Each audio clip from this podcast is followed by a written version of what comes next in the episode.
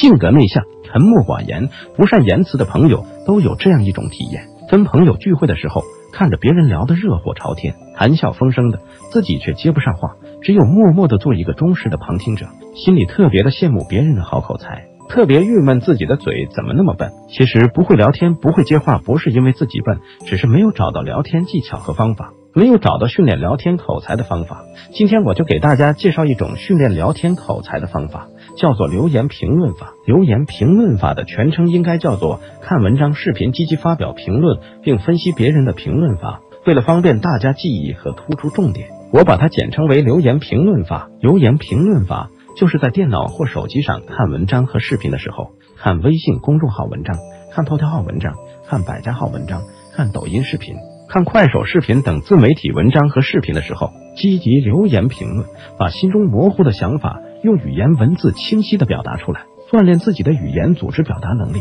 练好口才基本功。同时多分析别人的留言，分析别人的思路，分析别人用了什么聊天说话技巧套路，用了什么修辞手法幽默技巧，用了什么联想方式。先留言评论，然后后分析别人的留言，分析别人的留言呢为什么比自己的精彩。自己为什么没有想到那样精彩的留言呢？留言评论法的关键问题：怎样评论？从什么角度留言评论？一篇自媒体文章和视频一般都有一个故事、一件事情或者一个现象、一个问题的描述，还有作者的感受和评价分析。我们可以从多种角度去思考评论内容。我们看了文章和视频后，首先根据第一感觉，根据大脑的第一反应，心里想的是什么就把它写下来。然后再思考一下怎样好好组织一下语言，让语句更加通顺、合理、清晰。如果只看一遍文章和视频没有什么感觉，就多看几遍，然后从下面几个方面去思考：第一，对文章或视频中的人物进行评论，比如人物的表现、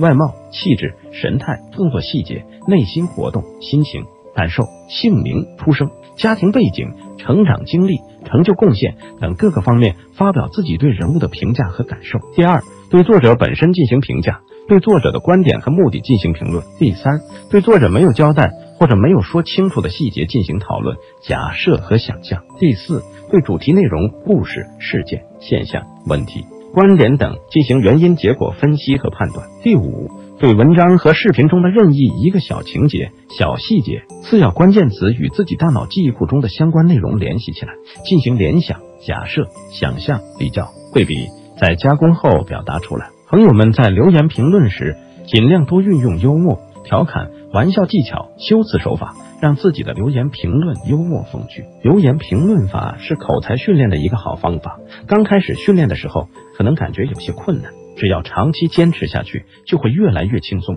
想说的话就会越来越多，思维越来越活跃，大脑反应会越来越快，口才也就会越来越好。